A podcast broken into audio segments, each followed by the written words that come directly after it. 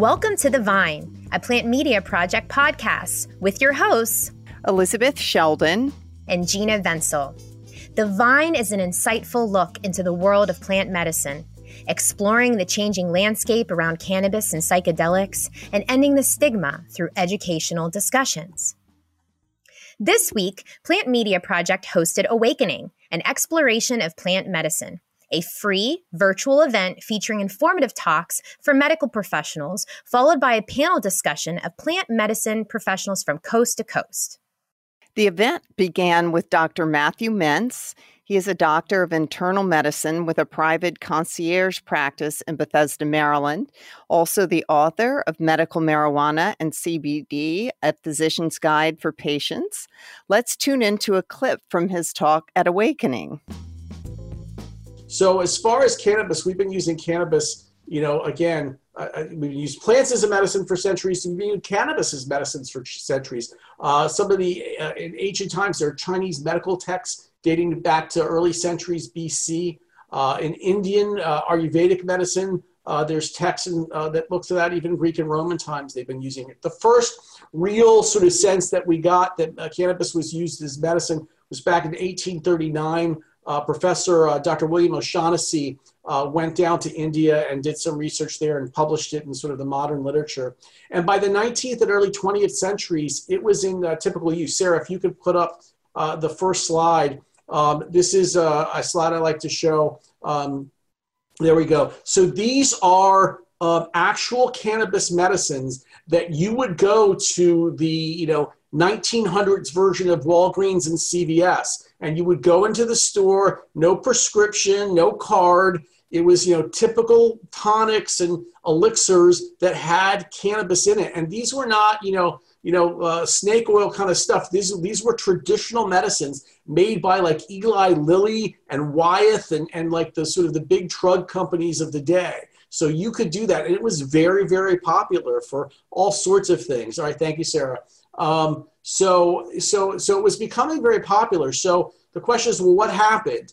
And again, it was around that time, early 1900s, where certain people in the country were worried about drugs, including alcohol, which you know led to prohibition, and we saw how well that went. Uh, so you know that was you know in the 20s and 30s, you know people worried about reefer madness, and there was campaigns against that. And what happened was is there was the Tax Act, Tax Act of 1937, which essentially taxed marijuana extremely heavily which made it essentially not profitable to use those kind of tonics. So they fell out of favor because of a tax act. And it wasn't until the 60s, you know, where people were using drugs um, more openly, where you started to get some anecdotal reports of like cancer patients using it and people suffering using it. And then the science kicked in around that same time when uh, Dr. Mechoulam in Israel isolated delta 9 tetrahydrocannabinol, which is the chemical compound of THC.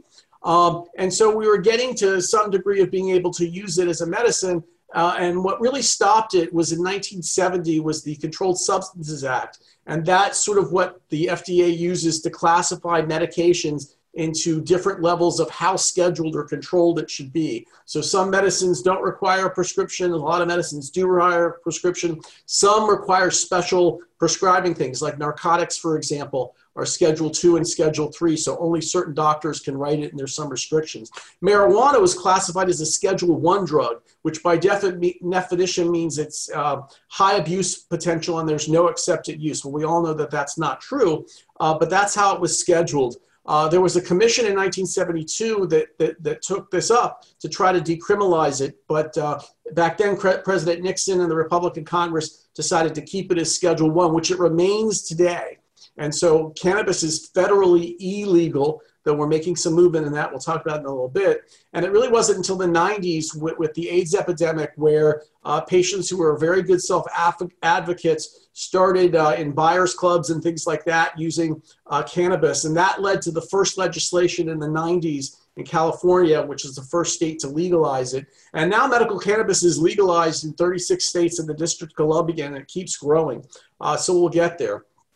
Um, so, so, so that's sort of where we are from a legal standpoint. Uh, so, so again, why should we be using medical cannabis, and why will it never kill you? And so, everything we do in medicine, at least in traditional medicine, is a risk benefit analysis. So I'll use cholesterol as an example. So if you have high cholesterol, that can lead to heart attacks and strokes, and that can kill you, and that's not good. Heart attacks are the leading cause of death in the United States. On the other hand, and we have cholesterol medicines, prescription cholesterol medicines like Lipitor and Crestor medicines you might have heard of that lower cholesterol and can prevent heart attacks and strokes. And there's good solid evidence that they do that. But they also come with side effects, and not every, you know, and you don't want to give everyone medicines if they don't need it. So we have to, you know, what is the benefit of giving this medicine? What's the risk of giving it? What's the risk of not giving it? And so we make those decisions every day, and cannabis fits really well into that paradigm. We know from some research, uh, again, some limited research, and a lot of you know, you know what people tell us that it really helps. But what's the downside? What's the risk? So when we think about risk of cannabis in conjunction with other medicines that we use and other substances that are considered recreational, we look at, you know, well, how likely are you going to be addicted and how likely it is to kill you? And, and Sarah, if you can put up the, uh, the slide. So, you know, so I like to show this slide when I talk to patients and I talk to uh, other clinicians. So this is uh, this is from the DC Department of Health, a presentation they did, and I don't know if you can read the text that well. I'll try to point it out. So this is looking at both dependence and looking at, addi- which is essentially addiction and lethality.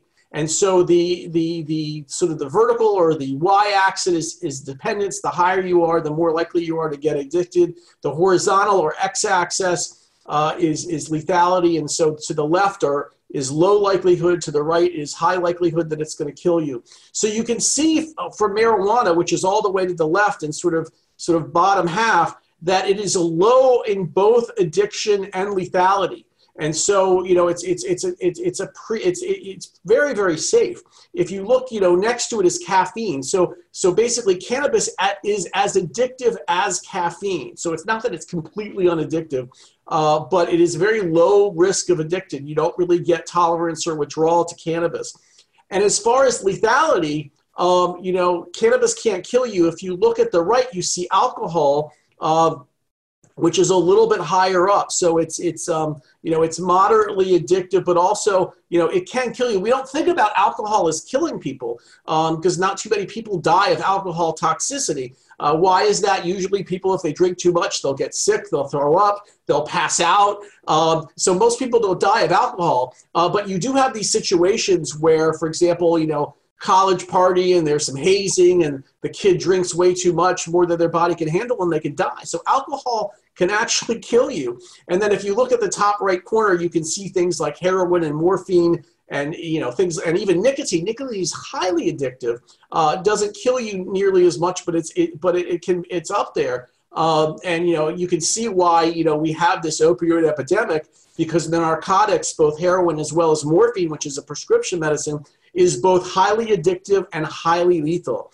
Um, both cannabis and, and, and, narco- and narcotics share similar pain pathways, but there's one big difference, which is that the receptors, the, the cannabis receptors, are all over the brain, but they, there are very few receptors in the midbrain. The midbrain is the, or the brain stem is the bottom part of the brain that does basic functions like keeping your heartbeat and keeping you breathing. It's thing you don't really think about those kind of things. Um, uh, and so there are a lot of uh, uh, opioid receptors there. And what happens is when people die from narcotics, they die because they stop breathing. They basically pass out because uh, the brain receptors tell them to stop breathing. That's basically what happens. And so there's no endoc- there's no cannabis receptors, cannabinoid receptors in those parts of the brain. So no one's ever died from cannabis. So it is a relatively uh, safe and non-addictive product that does a lot of therapeutic good. Uh, and so, you know, we have this opioid epidemic right now. I mean, there's a lot of uses for cannabis. There's anxiety, there's pain, there's all sorts of things. I want to stick for, you know, since we have limited time, to the, you know, this opioid crisis. I mean, we have a real problem. People are dying all the time uh, from being addicted to these pain medicines. And, um, you know, we're, we're, seeing rates go up and up. I mean, the, clearly the war on drugs has not worked, and, and, and representatives are starting to recognize this, and, and it's been slow But the but where it's been clearly horrible is people dying on a regular basis. You know, before we had this COVID pandemic, so one of the biggest epidemics in our country was the was the opioid epidemic. And while cannabis necessarily isn't the cure for that, it can certainly play a very large role in getting people off these sort of deadly uh, pain medicines. Sarah, if you can put up the next few slides. Um, the um, you know, th- there's definitely good uh, data that shows that cannabis can play a role. So this is a study uh, that looks at uh, prescriptions in, in states that have enacted medical cannabis laws. And just looking at pain, this is prescriptions per doctor per year. So doctors in states where medical cannabis is legal write almost 2,000 fewer prescriptions for pain per doctor per year than doctors in other states. So Sarah, you go to the next slide. Um, and this is one of a few studies where we know, and again, this was published in you know the Journal of American Medical Association, a very well-established medical journal, uh, looking at 244 patients with medical cannabis, and they found that you know more than half of those patients were able to reduce their opioid dose. So it, they can work in tandem. You can even if you can't get patients off the op- opioids, you can lower their dose, which is basically harm reduction. And then the last slide, Sarah, you can show um, is uh, we know, for example, that in states that have legalized um, medical cannabis, uh, you can go to the next slide, Sarah. Well, I'll just tell you the, the results of that. Basically, in, in, um, in, in, states that have legalized medical cannabis, uh, what you see is that the, um, uh, the, uh, the, the, or maybe, maybe you go back one. Maybe we skipped one. In states that have legalized medical cannabis, uh, traffic fatalities, or maybe I forgot to send you one. Traffic fatalities, or oh, there we go. Here we go. Thank you. Um, uh, what you can see is that the um, that the death rates from opioids uh, in states that have legalized medical cannabis, it, it's really hard to see the graph on, in this projection, but you'll have to just trust me on this one.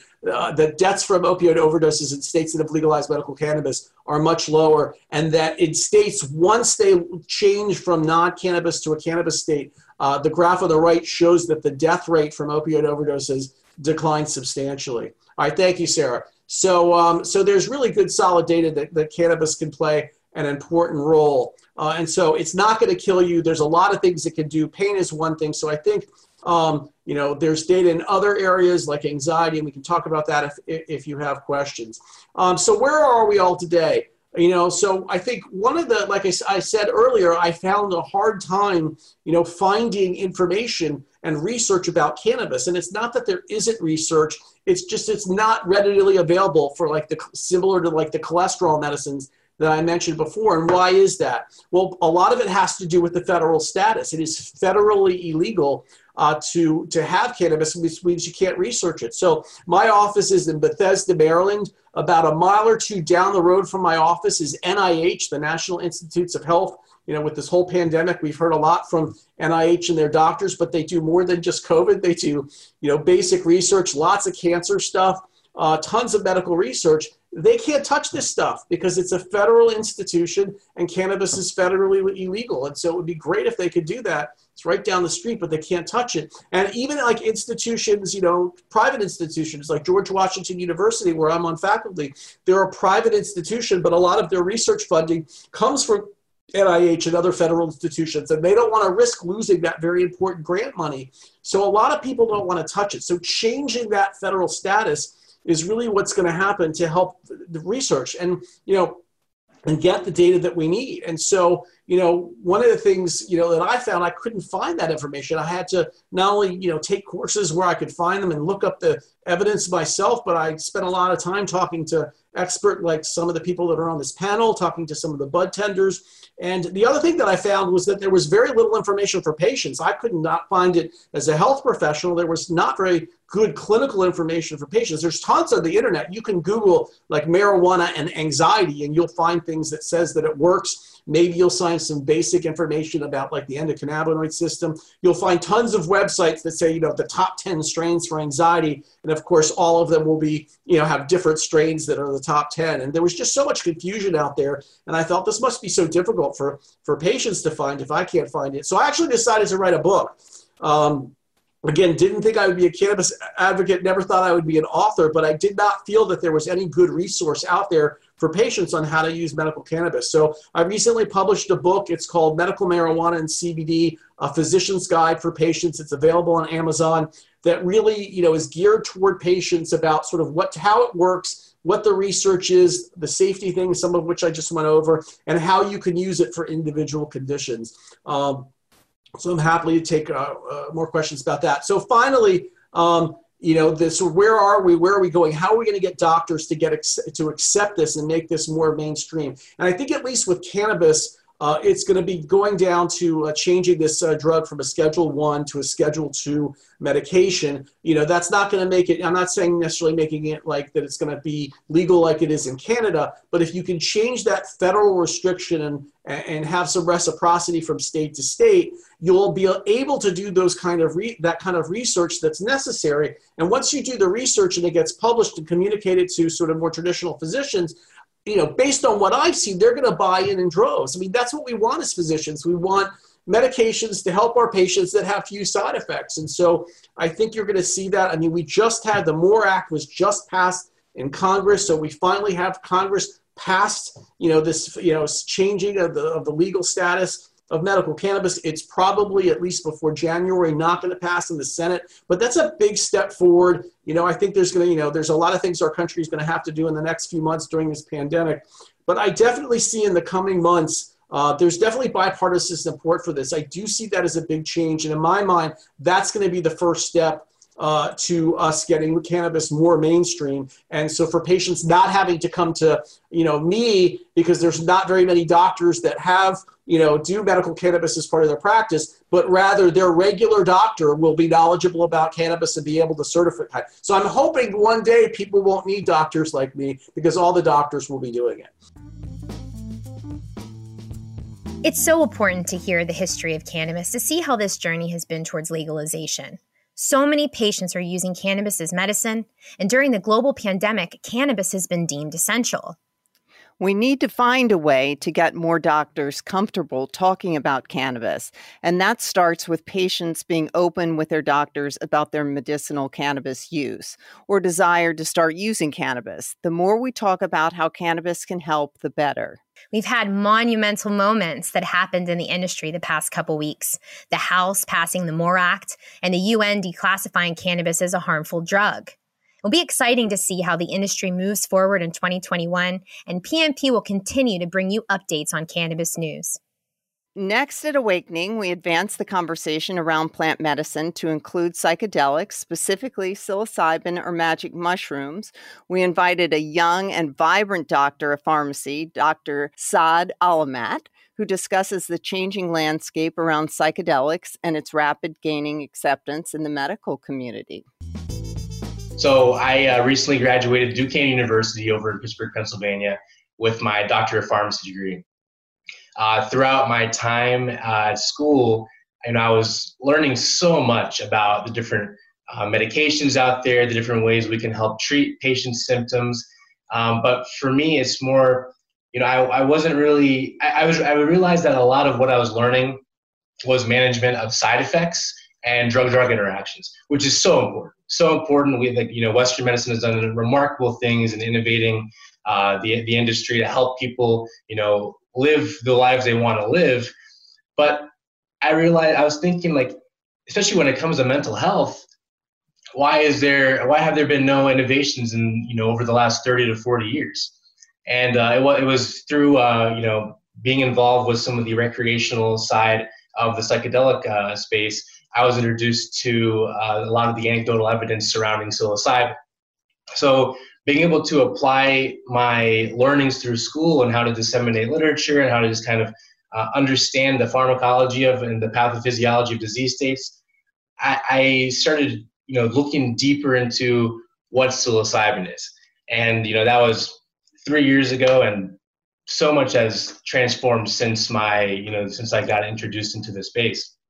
Um, there's a lot of potential here, guys. I mean, that's what it really comes down to. There's just so much potential, and it's a shame that the stigma surrounding you know the, the magic mushroom is uh, still lingering in the back of people's minds to where people have a hard time uh, wanting to sh- talk about this in public. You know, we can't even we can't even go to like a coffee shop and talk about psychedelics because of how you know just the, the lack of it being normalized. And that's what I think we should all be collectively doing to try to change. Um, so, so yeah, quick overview about psilocybin. Psilocybin is the naturally occurring alkaloid found in uh, psilocybe mushrooms, psilocybin mushrooms, or magic mushrooms. Psilocybin is actually a prodrug, meaning that it needs to be metabolized so that way it's, it's actually uh, active in the body. So psilocybin gets dephosphorylated to what's called psilocin. Okay, it's a uh, P S I L O C I N. Excuse me. So psilocin binds to the serotonin 2A receptors. Okay, it, it is an agonist to these receptors.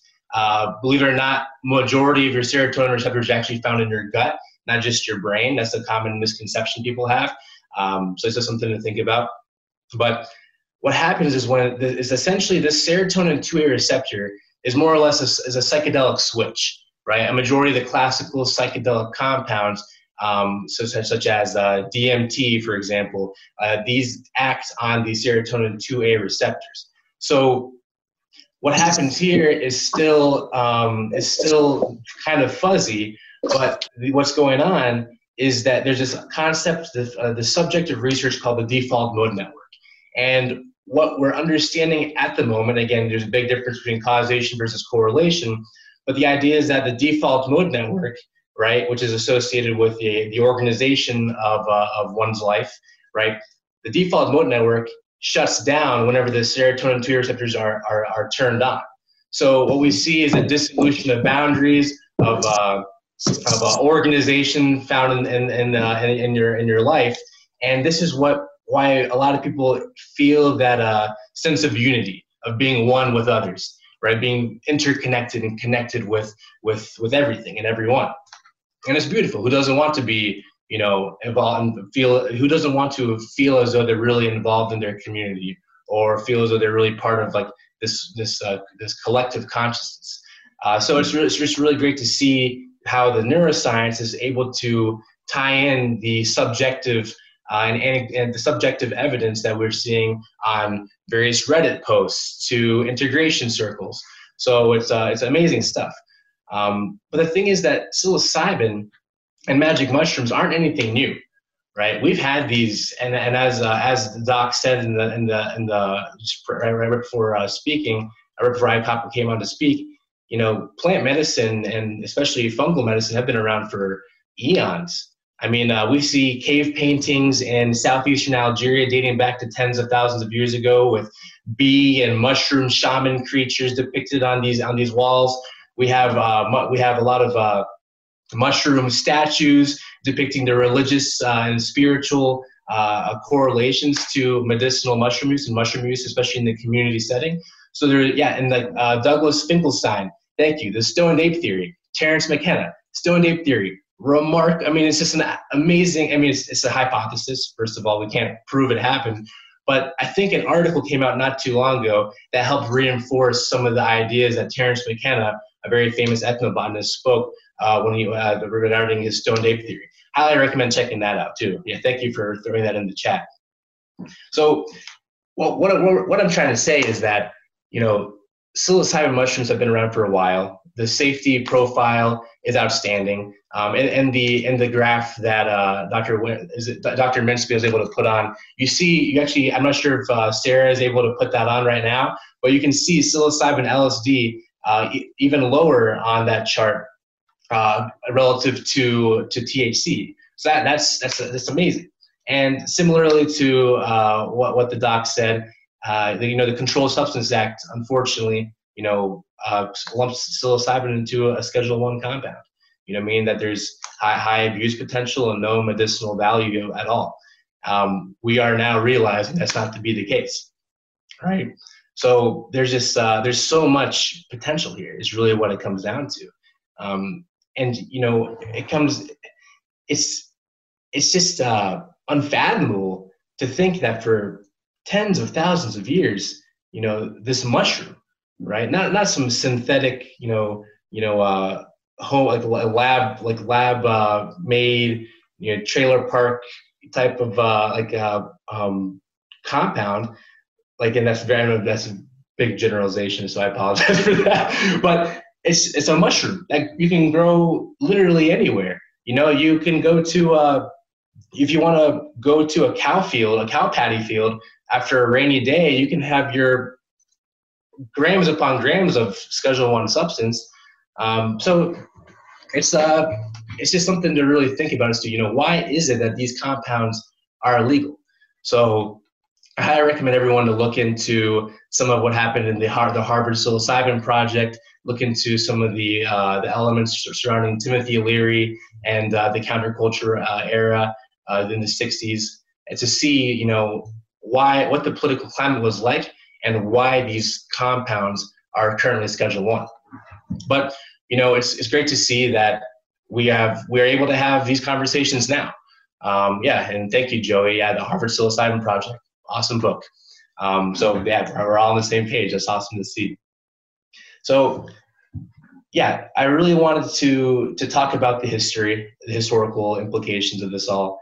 Um, you know, the indigenous community has been, for example, Maria Sabina. She's a she's a, a very very prominent name in the psychedelic space, and it's important that as decisions are made, especially in policy and in medicine, that we are able to to still pay our respects and and express you know solitude for the people that have done so much for where we're, for where we're at today. Uh, so just it's, it's very important to take that in consideration. Moving forward to the, the clinical trials that are coming out, you have amazing research uh, institutes such as Johns Hopkins, NYU, Imperial College of London. A lot, a lot of areas uh, are around the world are are doing amazing, amazing studies on psilocybin and other classical psychedelics. And uh, you know, it's we need more. We just need more so we can have clear cut decisions for the medical community to, to, to align with when it comes to recommending these compounds to their patient groups. We haven't had breakthrough, we haven't had innovation that in this area of in mental health for nearly again 40 years. So that is, uh, is something to be very excited about. Um, recently, uh, we've we've seen a lot of decriminalization occur and that's very thanks to a lot of the great folks and chapters at the Decrim uh, Nature Network. I'm not sure if you guys are familiar with it. We, uh, oh, I forget Larry's last name. My apologies, Larry, if you're listening to this. But they're outstanding guys. Their ethos are are are great. So when it comes to, you know, what can we do next? Um, I think you need to start with your community, right? You just need to start building community. That means reaching out to folks in your zip in your in your building, your your household, your inner circle, just to go on a on a curiosity hunt with each other to learn what what is this space all about? What are psychedelics all about? And that'll just open the door to so much more. I mean, I know a lot of people in the chat were talking about their interest in fungi. You know, the fungal kingdom is just extraordinary. I mean, it's just absolutely extraordinary. I know today's conversation is about plant medicine. Um, so it's you know even the non psycho even the non psychoactive fungi have so much potential and at least symptom alleviation at, at, at, a, at a minimal. Um, so highly recommend checking out a book called The Fungal Pharmacy. It talks about a plethora of different fungi. Uh, it's mycelium, the different symptoms it can help manage, potential indications for use. Uh, really, really recommend checking that book out again. That's the, the Fungal Pharmacy. So again, we have decriminalization, and, and that's that. I think that I think when it comes to policy change, that needs to be the absolute foundation to what things are built upon, right? This is how we ensure equitable access. Because I don't know if you guys understand, but we are at such a very monumental point of time because it's not a question of is psilocybin going to be accessible or, or legal, but is it going to be accessible? You know, how is it going to be legal? right? When is it going to be legal? The fact that the FDA has already granted breakthrough designation for this compound, you know, there's a lot. There's they already understand its potential clinical utility. You have a lot of money right now in the big pharma world, and I really believe that, that we should have as many options as possible, but it should not be solely to pharmaceuticalized synthetic CGMP grade psilocybin. It, can, it cannot be because again, like it's a it's a mushroom. How can you how can you keep a mushroom and this and this naturally occurring alkaloids schedule one but then make it so that way people with the right type of insurance or indications or diagnosis can potentially have some type of access to CGMP grade psilocybin. I think it needs that needs to be one option. It can't be the only option, which is why decriminalization fundamentally needs to happen either before medicalization or with medicalization. Me, I, I really believe that it can. I think I really believe there's a way we can marry the two being medicalization and decriminalization, because that is the path forward to as many options as possible to bridging the gap between our uh, our psychedelic communities and the medical communities. That's an absolute necessity. Uh, we have an awesome association called the Psychedelic Medicine Association that is uh, is looking to do that for medical professionals uh, because I believe that there are more people talking to their doctors now, not just about cannabis, but also other plant medicines, including psilocybin, uh, peyote, you know, uh, uh, ayahuasca. And we need to be able to have answers. In order to have answers, we need more research. So policy, policy, policy is really what it comes down to, and that that means that we need to be advocating. And we start with advocating not just by doing this online, not not by posting on on on like uh, anonymously on Reddit, but we need to really just start representing the movement because if like I, I am still I've still yet to I'm I'm still looking for reasons to why I should not be in space. You know why we should not be pushing pushing the perspective forward. So uh, I know this wasn't as formal as uh, the doc's uh, previous uh, uh, speech, and thank you again for that uh, wonderful wonderful educational topic discussion. But uh, yeah, I really wanted to hone, hone this topic today uh, with, with the time I had to provide that overview as to what psilocybin is pharmacologically, a brief, a, a brief history of it, its safety profile, um, and you know where we're at in terms of the policy and the the need for being active. We need to be active. We need to be. We need to start talking. And just because there's a stigma, we have to push through that. We really have to push through that, guys, because you know, conversation is what's going to spark curiosity. That curiosity is going to lead to digging into the research. And although there hasn't been a lot of research, there's quite a bit, quite a bit to where even if you're sci- if you're if you're scientifically minded, if you replace psilocybin with any other compound, you'd look at this and be like, why the hell is this still illegal? That's how, that's that's what you'd ask. So, uh, conversation, advocacy. I highly highly recommend building community and that means looking up to see if you have a, a psychedelic club in your area. Uh, I'm the vice president of the Psychedelic Club of Pittsburgh. Please, please come and join our meetings on a month. Every month, we host a uh, peer support group to where people can navigate their challenging psychedelic experiences. We have uh, therapists uh, on the on the board that help as well. It's not therapy, but it's therapeutic. Um, so I highly recommend people just to do that to get involved with their community. If you're in the Pittsburgh area, please, you're more than welcome to join. Um, there's an amazing platform that my friend Mitchell Wilson is building out called psychedelicgrad.com. Um, I really recommend people checking that out too. Um, PsiloHealth is the company that I'm co-founder of. Uh, my my co- my other my co-founder counterpart, his name's Isaiah Noriega. He's a clinical psychologist over in the Baltimore area, and we'd love to, yeah, we'd love to have you guys check out our website. It's just a basic landing page right now, but feel free to throw your email in there. And we're looking to continue building community as well and provide similar events like this for uh, accessible, affordable, free education. And that's also one topic I wanted to talk about today too, is not just about equitable access for patients. I said that's that's a necessity. We need safety for patients, absolutely but like we need to be talking about healer inclusivity, right? Just because I'm a pharmacist, just because my good friend Isaiah, he's a therapist, does not mean we're the only ones that should be involved in the continuum of care of psychedelic therapy, right? I, I think that when it comes to the to the, the fact that these these uh, these experiences have been so enground, grounded in the community aspect, I really believe that there are ways to create courses, certification programs with no with little bar bar to access, so that way folks like yourselves, with or without a college degree, even with or without a high school degree, that really just want to be able to to to help someone navigate their own psyche. I really believe that that is a possibility in the up in the upcoming psychedelic renaissance or the current psychedelic renaissance too. So uh, with that, guys, uh, again, healer inclusivity, patient access, decrim, and medical. I mean, uh, if you ever need anything whatsoever, please feel free to reach out. And I really, really look forward to being a part of this panel discussion. I look forward to any of your questions, comments, criticisms, and thank you so much, everyone, for uh, yeah for listening to me rant. I could listen to Dr. Sa'ed rant all day.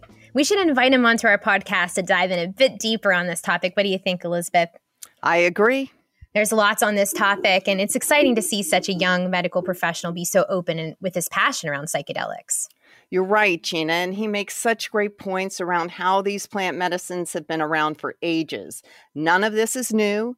These plants and fungi are part of our natural world, and now more than ever, as we suffer through this collective trauma of coping with the pandemic, many of us are filled with feelings of loneliness, isolation, and fear. And wellness is not just our physical being. Our mental health is just as important to our well being. And we need to acknowledge the mental health crisis in America and be open to how others choose their path to cope and heal. Not everyone's mm. journey will be the same, but our willingness to be accepting and compassionate towards others is what will build a stronger community. Plant medicine can be a tool to help heal the pains of trauma, anxiety, and depression, but there is still much to learn. Plant Media Project appreciates the outpouring of support that we have received from our local and global community. We feel that this is an important moment in history, and we are humbled to be a part of exposing the changing landscape around these sacred plants and hope that you'll join us along this journey in 2021. Awakening will be a special series of free online virtual events that will continue in the new year. Keep posted on upcoming events by following Plant Media Project on social media and visiting us online at plantmediaproject.com. Thank you for listening to The Vine, a Plant Media Project podcast. Please subscribe now wherever.